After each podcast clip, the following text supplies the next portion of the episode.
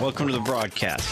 Every Arizona homeowner's best friend. Thanks for tuning in. It's Rosie on the house. Your weekend wake up tradition. I talk to the trees, stop and hear what I say. Come on around back, Arizona. It is Saturday morning, 8 o'clock at the Outdoor Living Hour here at Rosie on the House. Your Saturday morning tradition for 34 years. And talking trees, we've got Gary Peterson, the branch manager of Save a Tree. And you've got one of your uh, arborists in with you, Matthew Noriega. We are uh, going to be talking all kinds of tree maintenance and things that you need to be aware of coming into and go, getting through our windy and rainy monsoon season. But we've got the tree of the month to start with. Yes, we do. We do. Um, I want to tell you a little bit about Matthew first. Absolutely. Matthew's actually He's not a tree. no, not a tree, not a tree. He knows a lot about trees. Matt, uh, Matt's native Arizona. He's from here, so uh, you know I'm the transplant here. It's kind of weird. Um, Matt's been in the business about ten years. Six of it was landscaping. Four of it was uh, trees. Matt's now a certified ar- arborist. Just got his license month, month and a half ago. And if you were going to go down that route right away, Matthew, talk about the path of becoming an arborist. What what did that entail? Well, I come from where there is no arborist from Yuma, Arizona. Um, when I made my way up to Phoenix, that's when I was exposed to what a real professional arborist is. Um, you need at least three years out in the field um, to even chase your um, arborist license. But I went through a class supported by ISA um, and sponsored by ACTC. Uh, it was a five day five day one week class going through the study guide of, of arboriculture study um, test and stuff like that. But really, it's a journey. It's a it's a industry that's always changing, always growing. Um, these are living organisms we deal with, and it's you can never learn enough. So it is a journey. And to keep your arborist status, you know, there's a certain amount of training each year that is required. Yes, sir. Yeah, CEUs. Those can be acquired through um, conferences, workshops, uh, various places. To, to you do have to have a, a set limit at the end of the year to retain your your arborist license. So that's always fun to do. Go to these new things. Climbing competitions. Oh yeah. That was Did, there. Did you compete? Um, let's just say I competed and I did good enough for someone that hasn't been climbing for about a year. There you go. But shout out good to all those guys. Yeah, it's tough work. I mean, I climbed for for the whole time I was dealing with trees. You learn a lot. It's super dangerous, but super rewarding um, when you step back and you look at a tree and you you know you've done it right and properly. So climbing is always a way to go if you're if you're chasing the arboriculture industry. It's a good good skill to have. Well, congratulations on getting your arborist license. Thank you, thank you. Matt is uh, currently over our west, the west side of Phoenix. Uh, so just stepped into that role three, four months ago, something like that. Yeah, like about that. four months. Yeah. And I've got him on the east side one day a week. So uh, if you're if you're in need of an arborist, especially on the west side, Matt's your guy. Very good. Excellent. Go into the topic of tree of the month. Uh, this month we're going to talk about the desert willow.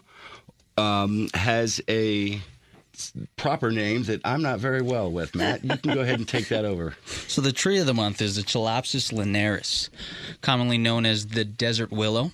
Um, it comes from the family the sorry if I butcher this uh, Bignoniaceae, the trumpet creeper family. Well, the good thing is you don't have anyone in this room that can correct you. So just roll with it, man. yeah. Um, it's a perennial large shrub to small tree, medium size. Um, it's native to the southwestern areas of, of the U.S. And, and parts of Mexico. Um, they can grow up to about 20, 30 feet with adequate water. Um, they are very drought tolerant, so they they are a low maintenance tree also, which is a great addition to the to the yard or landscape. Um, they're deciduous. They kind of look like a, a Tim Burton tree in the winter when they're dormant with the weeping uh, branches and stuff like that. But they do real well in the cold, about 10 degrees Fahrenheit. They're they're real hardy um, and recover well from frost damage. So Do we know who picked out the desert willow as the tree of the month? Because I got the talking points and I'm reading through it and I highlighted words like ugly, messy, sticks and seeds in the winter, Jekyll and Hyde of a tree. Like, yeah, Well, So I- I whoever think- picked this I- really loved this tree. I think he's up in Idaho. Mr. Eisenhower. uh, the one thing that um, when I did my research on, it, it's one of the few trees that doesn't have any thorns, from what I understand. Yeah, no thorns. And that's very hard to find a in the native desert. without a thorn. Right. Yeah. So Mm-hmm. I was I was quite impressed with that. I thought that's all I'm planting from here on out. 'Cause And- every time I touch something, I end up with a thorn. And those 30 foot in height, I mean, those, and you were saying with the right amount of water, we could probably do that in a landscape, but you would most likely find those along dry riverbeds is where you would see them of that size out in nature. Yeah. Um, when they do grow to that size, pruning is, is a big part. They are a brittle tree. So having those properly pruned to get that weight out of there. Um, it's a semi-dense tree, so it's not going to be super dense regarding shade. So um, really, with these guys, they're a great patio tree. Um, a, a, a tree outside your window for sh- for shade or screening. The roots are non-invasive on these guys. It's just they are messy when they're when they're in their dormant. So around a pool, jacuzzi, pond, take consideration because you will be cleaning up. But other than that, I mean, they are a great tree. They provide great habitat. Um, hummingbirds love to feed on them. Uh, other birds come in and taking the seeds and stuff, dove, quail. Um, they really are a native, beautiful, fragrance, fra- fragrant, fragrant smelling tree. Um, so yeah, um, with the native, yeah. And then when they bloom, they, it's a different color. A lot of our blooms and colors are yellows, oranges, you know, very, you know, reflective of the sunrise colors, but this one's different. Yeah, this one has more of a white, purple, lavender tint to them, almost swirled or streaked. Like I said, it is a, a trumpet-shaped flower. But there's so many varieties and colors of these the cultivars. I mean, you can get all pink to deep purples. Um, they're they're really prevalent out here in the nursery. So And could you? I know they've done this with um, bougainvillea, where they might take a a couple different color and plant in the same hole, so when it grows, you look like you've got a multicolored bougainvillea when it blooms, but it's just three different ones planted in the same hole. Could you get away with something like that, or do these need more space? yeah, I mean, depending on how much water it's getting, I'm sure you can create a little three tree shrub with with the various colors intertwined. I'm sure that would work, um, given it the ad- adequate space it needs to grow and stuff like that. But I, I wouldn't see a problem with that. I think that looked pretty cool. Sounds like a great tree if you're looking for some western or southern shade against the side of your house, and then because it's deciduous, it'll let the light in during the winter. Yeah, they do great in full sun. Um, unlike its relative, closest relative, the Chitalpa tree, um, those are a little bit more sun shy, real susceptible to sunburn. But the desert willow does really well in full sun. Now, it listed a couple of uh, diseases that it can be susceptible to at times of the year. Um, really, fungus can can be a problem, and it, it's always out here. Uh, making sure that those root balls are dry. Um, overwatering is a thing out here. looks just like underwatering, so letting that water dry up and only being retained down low is a good thing. Um, Sooty canker is also something that can get in these guys. It's fungal pathogen that eats away at cambium. Um, it it really is a problem out here, but for the most part, it does have also flat-headed, round-headed borers can go go into these guys. Um, but really, the health of the tree before it gets these problems is is ultimately what's going to keep its longevity. If the tree is healthy and can fight off these things, it's it's going to make it through or last longer. Now, if somebody wants to go pick out this tree at a nursery, is desert willow good enough, or do they need to be able to pronounce Chiliopsis linearius? no, desert willow works fine. They'll know exactly what you want talking about, what colors you're thinking about. Um, when you do go to the nursery, obvious uh, they are containerized trees, so checking for girdling roots, good trunk flare, stuff like that, proper um, uh, aesthetic growing patterns, no competing stems, stuff like that. And talk about girdling roots because that is, you know, look, John always said, "As goes the roots, so go the shoots." So you, you start start there. Yeah. So when you plant a, a tree or a shrub, you're going to take it out of the box and you're going to see the swirls of all those fine hairs, those root hairs. And those are all swirled because they've reached their limit to the sides of the buckets or container, whatever. Um, and then they start to cross, they start to swirl, and they start to girdle the tree itself. Um, when that happens, it's almost as if somebody's holding onto your, your forearm, stopping the blood flow, or in this case, the energy, the, the carbohydrates re- needed, the photosynthesis carbohydrates being developed also.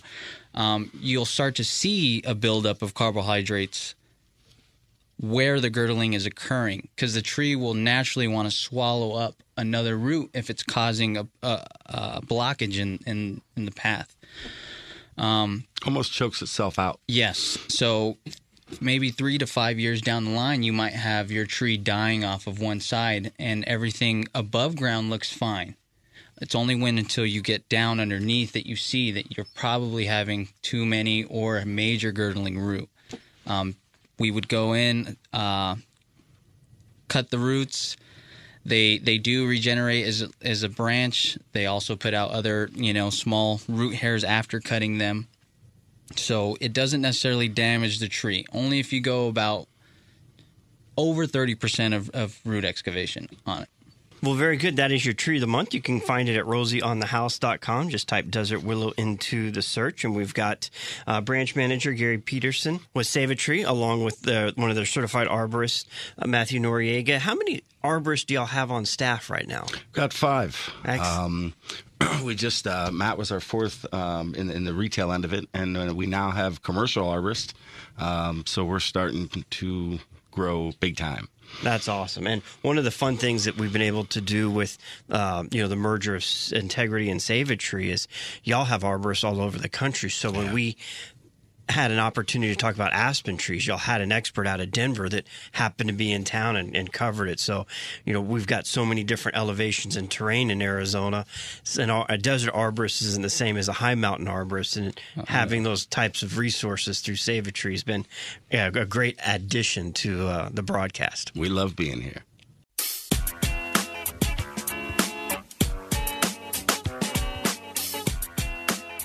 Continuing our conversation here, talking trees with Save a Tree, and we've our tree of the month. Let's talk about uh, our to dos of the month. We get a lot of our winds, and majority of our rain comes in the summer season, usually most of the time, and it, they're still predicting a. A wetter monsoon than usual. Haven't seen it yet, but uh, there are some things to be aware of as it relates to caring for our trees to get them through this season without blowing over or having huge branch break off. Right, right. Talked a little bit about that uh, last month. Getting some of your palms pruned, uh, getting some of your ficus pruned, uh, thinning some of that stuff out. And um, as I drive around Phoenix, you can literally see what trees have been pruned, which ones haven't. Um, I would suggest uh, getting all over that because if it gets real windy, they're they're very top heavy. Um, and Matt, you've done a lot of a lot of storm damage through trees and seen a lot of things. Correct. Especially this time of year. Yeah, with the wind, it's always, always key to be watching your trees. When you see the leaves blowing in the wind and the small twig branches, that's completely fine. That's exactly what the tree needs to be doing. But it's when the bigger wood starts to sway, the wood in the inner two thirds of the canopy, that's when it's signaling you to time. It's time to get trees pruned. And weight mitigation is a is is a big thing out here, especially for ficus. They got so much foliage in the berries.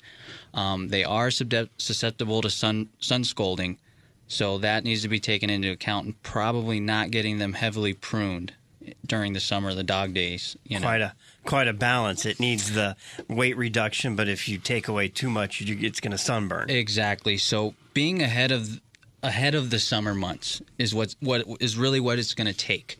That way you can get a hard reduction, allow it to still fill back in in the spring and shade itself from the sun. Right, right, right. A lot of it also is um, a watering. I've I- I've heard I hear a lot of my arborists talk about people underwatering, overwatering, uh, lawns, trees, all of that. And um, I think that uh, you just did a presentation to the group a couple weeks ago about how to tell if your lawn's getting enough watering with the the tuna can thing. And Yeah, yeah. it's got a pretty good idea. Yeah, with the, with the lawn, it's it's pretty known. You can get an empty tuna can about two inches, the the smaller, wider ones. Um, place those scattered throughout the, the lawn. You're gonna run your your irrigation, And until that water fills up that tuna can, that's how you know you're getting enough water for the grass. Um, once you figure that out, you know the duration you need to, to leave your sprinklers on. Um, the key out here to just not just lawn but to shrubs and, and trees is an is a longer, less frequent watering. Um, you want to get that deep, deep watering, at least two feet down. If you have a soil probe, I always recommend getting one to check. Um, it's a little bit of homework to learn your landscape and your trees, but it goes a long way. Um, soaker hoses go a long way rather than just those little dinky emitters. Um, sometimes don't, those don't do the work or they get plugged up through the system. Um, it's really easy with the soaker hose. Obviously, pa- placing them around the drip lines does dividends. Um, not right up on the trunk. We don't want to promote fungal growth. growth.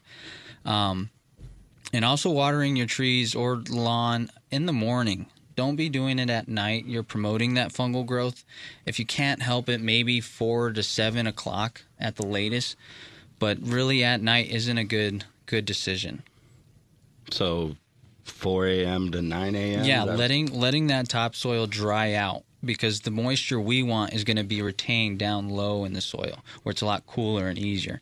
Out here, the sun's so harsh it dries it up on the top. And, and I was always taught when I put a lawn in to water overnight, sometime around midnight. So this is new to me, but that makes perfect sense. Yeah, with, with a new lawn, you do want to want to water, Gary. Uh, it's it's just having that that extra water, getting it through its growing phase, but eventually you do want to put pull back on the water watering at night.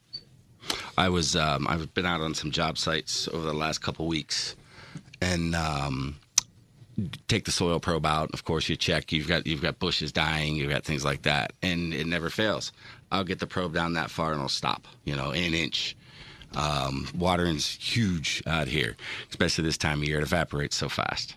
And it can be interesting uh, depending on your irrigation setup. I mean, you could stick it in and not get an inch into the ground and move six inches over and it'll sink. True. If that water is is concentrated to a single drip head just going Yeah. right down and you know that one drip head might be great for that one part of the tree and it can keep the tree alive but then there needs to be multiple emitters around the perimeter of the tree for it to be in, in the health it needs to be Um, another common mistake is when when you're fertilizing.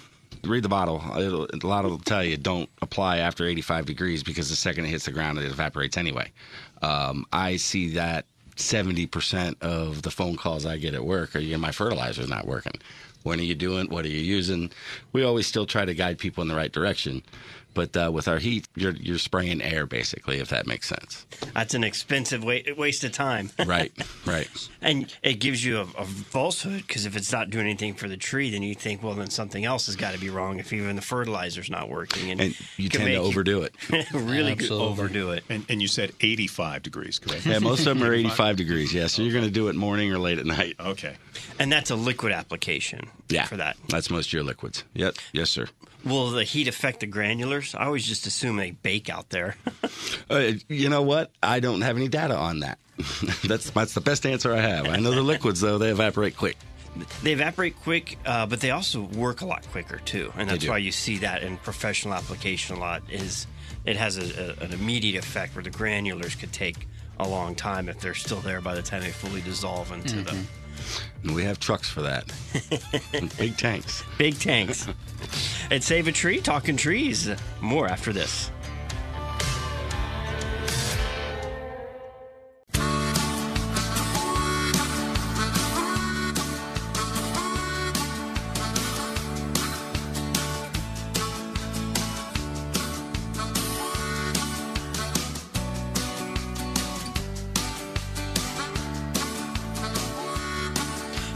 Spending your Saturday morning with Rosie on the house as we continue to talk trees here in the second Saturday of the month. We do it every second Saturday at the 8 o'clock hour, our outdoor living hour.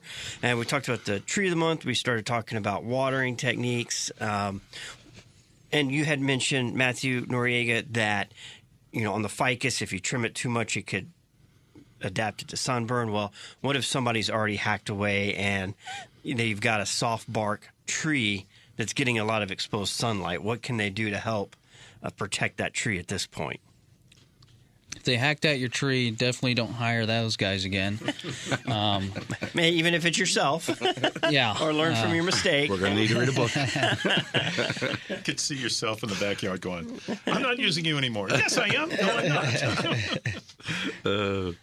But no, uh, depending on the species of trees, some are a little bit more resilient, some are real bad, like ficus. Uh, normally, I do recommend burlap wrap. There is plastics out of there, um, but with the plastic, you can sometimes create a greenhouse effect, which is bad. Uh, if you you have wounds on your trunk, um, if it's open from the sun scalding, you're only containing whatever's in that that that area. It could be pathogens, it could be insects. So I usually tend to use the uh, burlap wrap only because it's you can let the trunk breathe and let it release its gases.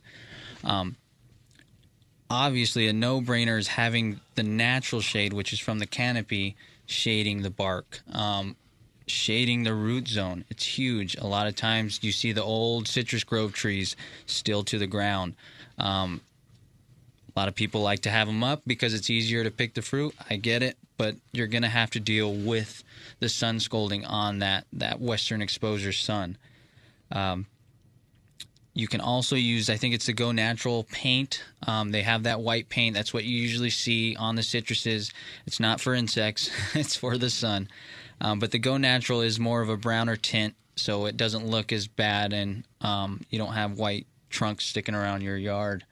It kind of blends in a little bit easier. We had a horse shred off bark on one of our multi trunk mulberry trees. Hmm. And I used that to help keep it from getting sunburned until it the bark was able to come and, and heal itself. And that seemed to really help. But it is funny how you were saying we're talking about the arborist certification, you're hmm. always learning. I remember the first time I had a landscape guy, you know, come out, I was pruning trees, some uh, variety of desert mesquite for uh, my dad's office building.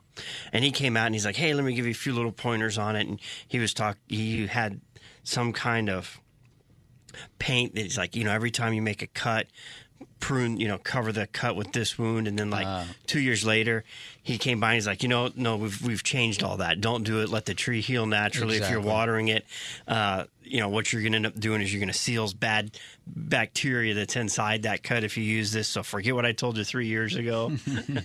They say, they say they're self-contained. there should be no reason to do that. And it, it's good to hear that the paint's not purely decorative as well. You know, I've, I've, I've heard people say that. You know, I just do it to decorate. No, you don't. You're protecting the tree. Yeah, if 'cause- that makes sense. it's the citrus likes to be a shrub, but we like to tru- prune it up as a tree, and then it can't shade its bark. So they would paint the the trees white to protect the bark, and it became a look. Right. Not realizing that that was a you know a, a care practice. Right, right. That makes sense. Um, so, so say you're in dire dire straits. Now you've got a leaning tree because it's it's sunburned and it's starting to starting to check out on you. Uh, what, what what can we do about that?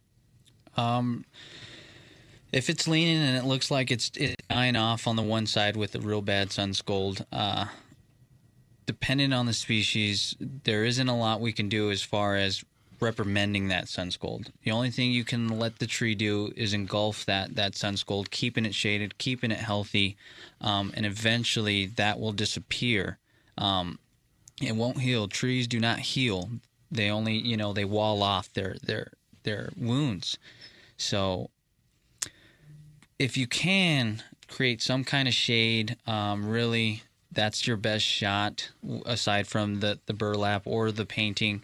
But also, if if you can help it, if this is a new tree or a tree you're wanting to get planted, knowing where to plant them is a big help in the future.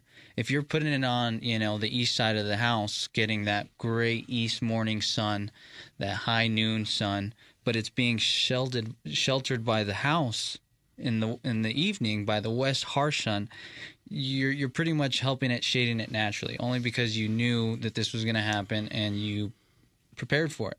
Um, I think that's that's a big help. Also, letting other trees canopy certain other species for sun scald. Desert willow would be a good one to plant on the west side of the house. Yeah, that is a good tree. That can do great in full sun. Um, they don't I'm not too sure with the reflective heat. If I'm sure it's really bad off a window or something like that, uh, it can be be susceptible to, to sun scald. But for the most part, it, it does great in full sun. The leaves enjoy it, flowers enjoy it. So I was talking to uh, Mr. Eisenhower a couple months ago, and we were talking about this very thing. He's, we've got a product called Arbor Kelp that um, he swears by. Um, Roy Maxey, one of one of my other arborists, uh, calls it Xanax for trees. If if you need uh, emergency stuff, you put Arbor Kelp on it, and if Arbor Kelp doesn't fix it, you're going to have a real problem. So How do you apply it? Uh, I had an applicator come out and put it on. Yeah, you have, That was easy. Yeah. oh yeah, it's it's deep root fed. Um, the and kelp, that's one of those. You have to be an arborist. You have to have your license for that type of him. chemical application. Absolutely, yeah. Um, the kelp is a great, great uh, summer application. Out here with the harsh sun, it's not good to throw tons of nitrogen on these roots. You'll literally burn them up. So with the sea kelp, it promotes more root growth hairs, which actually take up the water and the nutrients. Um, it, it it's really great for stressed out trees um, that that aren't doing well with the drought. Uh, they, they they it adds just great organic you know microorganisms into the ground that help fight off anything that's causing this stress. Also, uh, it, arbor kelp is great. We have some great um, research on growth of, of the root hairs with arbor kelp being used. Um, it's a great, great application for newly planted trees because you shouldn't be throwing nitrogen on newly planted trees. Um, usually want them to grow to at least one to two growing periods before you start fertilizing, heavily. Um, so arbor kelp is a great, great mid-time application. Good deal. What uh, what about wood chips? John's got on my my document here the dog days of summer, PHC topic, H2O and wood chips. What's that about? Wood chips are also a great, great addition to retaining that that moisture and blocking off that heat. Um, it's great in flower beds. You can get out a bunch of weeds that are in your flower bed by just kind of smothering them. Um, but wood chips also add that organic material comp- uh, component to uh, to your your plants. Out here, it's it's so mow, blow, and go. Uh, I need a nice yard. I want the rocks to look pretty. That we have no organic material in our soil. It's not like a rainforest. So when you're blowing all those leaves from dropping in the berries and the twigs, you're literally throwing, getting rid of all these nutrients that the tree needs. So it's it's it's a great great addition to have have wood chips, but make sure you're not overdoing it. You you really only need about two inches. Um, any more, you could be suffocating the the whole root root mat um, root zone. So being aware of only having about two inches, I want to say Probably holds a lot of moisture as well, right? definitely. Good deal. Good and that's two inches at a time. I mean, it'll eventually break down and into the soil, and you'll need to put some more on in a year or two years, or Mm-hmm. you know, just depending on how uh, much water, shade, sunlight, you know, natural organic and composting is happening underneath the tree. Oh yeah. And we had a great episode last month when y'all, when Save a Tree was in, just about how to a, a new properly staking method for a tree. Cover that briefly. I mean, listeners can go back and catch that podcast, but you know, give a, a quick Reader's Digest version because with the winds and leaning trees, if we've got a newer tree, the proper way to stake that up. A lot of that comes back to what he was talking about earlier, a root ball. Uh, when you when you've got a root ball that's kind of entwined within itself, uh, you, you've got to maybe pull the tree up, trim it, and then put what they call a duckbill system on it. Matt can tell you lots about that. Yeah, uh, duckbills are great. Um, they're a long-lasting anchor system for, for planted, newly planted trees, and also you know adolescent trees that just seem that to, to have a trouble establishing. Um, you commonly see the two wooden posts uh, with with the wire tied around. That's the most common, um, which isn't bad. Uh, but knowing how to do it properly is a key. If they're rubbing on, if the posts are rubbing on the branches or on the trunk, you need to get that thing away. You're causing wounds to open and close, open and close, letting pathogens to come in. Um, so having them on the outside, and we we use uh, what you call arbor tie. It's more of a cloth material. It's not like the PVC stuff that you see wrapped around with the wire. It's a little bit more forgiving with the tree. And the big thing is having the tree not reliant on the post. If the tree is growing completely on the, the, the support of the post or duckbill system, it's not creating that stimulation to have a good trunk flare, to grow, to to stimulate it, to pr- promote that root growth and get big. Um, when it's reliant on the post or, or duckbill, um, when you remove those, you can now possibly have it break because it's spent its whole life being held up by these these posts. So that that that's a huge thing. It's it's it's really hard to understand why the trees just fall over after so long. Um, but with the root collar excavation that we can provide and, and getting these roots pruned, um, it, it, goes a long way as far as future length in, in, the life of the tree and also having that, that beginning starting point of the tree not be reliant on these posts so that so they can be established so much goes back to those roots, like you were saying, uh, the girdling. If you get it out of the bucket and around, well, mm-hmm. if you mm-hmm. don't st- cut them off so they can grow straight and spread out to to anchor themselves under the ground. If we're not watering deep enough, so the roots aren't getting far enough down, they're not holding into the ground as as strong as they're designed to, and um, it's back to the soil. So many in so many cases when it comes mm-hmm. to to proper tree care. I've got some of um, a document that John Eisenhower wrote a, a while back. Um, and it, he wrote something that just kind of hit me. It says, um, While marveling at the adaptations made by these amazing plants, give yourself some credit too for surviving another summer in the Sonoran desert. desert. Lessons to learn from our botanical desert companions lay low, avoid sun exposure, slow your pace, and perspiration. Avoid strenuous activity in the hottest day drink plenty of water, and carry extra with you. Plant a tree this year to nurse you through the next 10 or 20. Yeah, not every arborist was first an English major at ASU. I know, he killed me.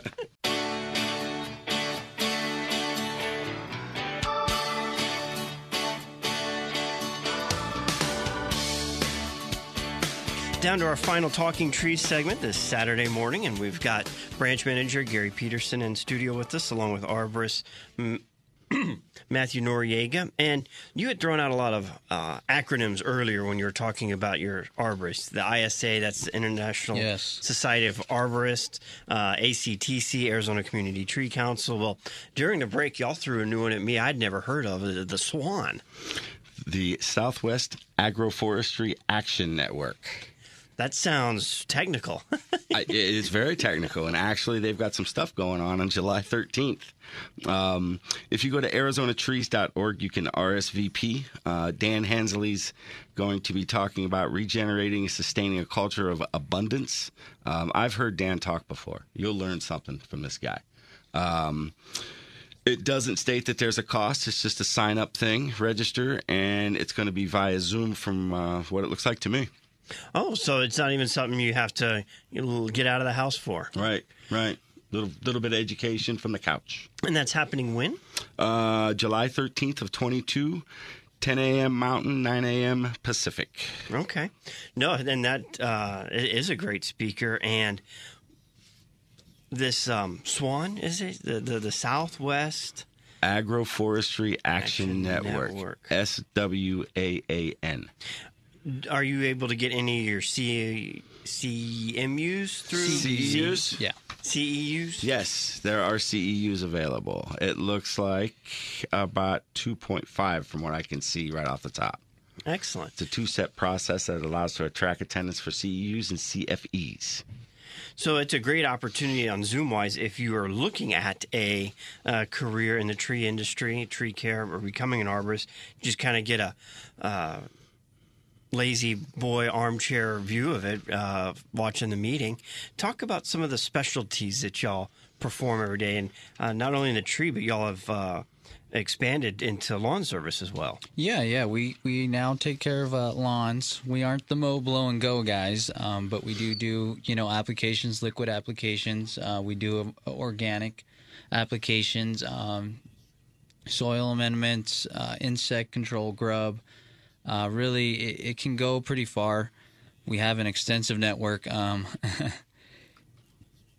the lawn program, it I've seen results on it, and it, and it looks amazing. Um, it does take time out here with the environment. Our grass, Bermuda, St. Augustine, it's so used to this horrible sun and these this this shallow watering. Um, so really, when we're doing our lawn programs, I always like to give helpful uh, lawn tips for, for growing your lawn and, and having the applications av- actually work and, and get the bang for your buck. Um, because if you're not watering, if you're cutting your grass too too uh, if you're letting your grass grow too high and then cutting it, it's it causes your, your grass to go into shock. Like I said, if, if the watering isn't adequate, if, if your emitters aren't covering your lawn fully, that's a huge thing. So so really, I like to give tips on on something the homeowners can do um, because it, it's not a special elixir. It's not gonna you know s- cure cancer or anything like that. So doing your own homework is really really key with this. Um, we also do Christmas lights, and that's coming up. That's true. Yes, yeah, we do. we Yes, do Christmas lights. Um, I love to put it. If you've owned your house for 30 years, you've only put up Christmas lights 30 times. we might put up Christmas lights 30 times a year. So that's that's a lot of times. I've seen what we can do. I've uh, it, it's beautiful. It's professional Christmas lights, um, and that's that's right around the corner. So if you love Christmas, um, definitely give us a call. Not counting this month. Think about it. August through November, say Mm-hmm. four months. Yeah, Yeah, it's coming up fast. it's around the corner. They're killing me. and your crews are scheduled out how far right now? Uh, with the monsoon season, obviously, we, we like to reach out with our reoccurring homeowners, um, get them on schedule, but some of our arborists are pushed out all the way till mid August. And you know, most of our industries are hit by supply chain, but thinking through it, y'all are probably pretty uh, pretty resistant against the supply chain. You've got your pruners, your equipment, as long as nothing breaks. Um, yeah, that's a a fairly sustainable industry against you know like the countertop guys who are waiting right. six months for the slab to get carved out of the bottom of the Brazil mine and get shipped over in a container to put in Nancy's kitchen remodel. We, uh, as far as the, the steel part of, of what we do, yeah, that, that we haven't taken a bad hit on that. Um, some of our materials on our plant healthcare side, um, fertilizers, been real tough as of late to get. Uh, we've had to go through different channels uh, to to do it nationwide because we are now Disneyland to Disney World. So um, it, it it can be tough to do. Something I wanted to get back on what he was talking about lawns. Um, when Jordan was here a couple months ago, uh, the gentleman from Denver, uh, he said that we always use the science first. A lot of times, uh, 90% of the time, we're going to take a soil sample and we want to understand the dirt that the grass is growing in so we can actually, you know, put a plan together to make it work based on what you're looking for, how fast you're looking for, because anything can be done. It's just a matter of doing it and letting the science do what it does. And that's uh, the best way to get in contact with y'all? Well, there's there are several ways. You can call the office at 602-614-4807. And if you're out on the west side, you can give Matt a call at 602-478-6217. And then online, y'all have a beautiful website. I went to the homepage and I've just kind of been mesmerized by the video that's running in the background of all the different uh, applications and technical climbing and Yeah. you know, these massive equipment for these trees that uh, y'all care for. We do a lot of the uh, arbor, ar- arboriculture stuff, Washington monuments, the cherry trees. I mean, we do some pretty big, big stuff. Well, thanks for spending your Saturday morning with us. We'll look forward to seeing y'all back here in August. Talking Trees again, second Saturday of the month, right here at Rosie on the House. Have a great day.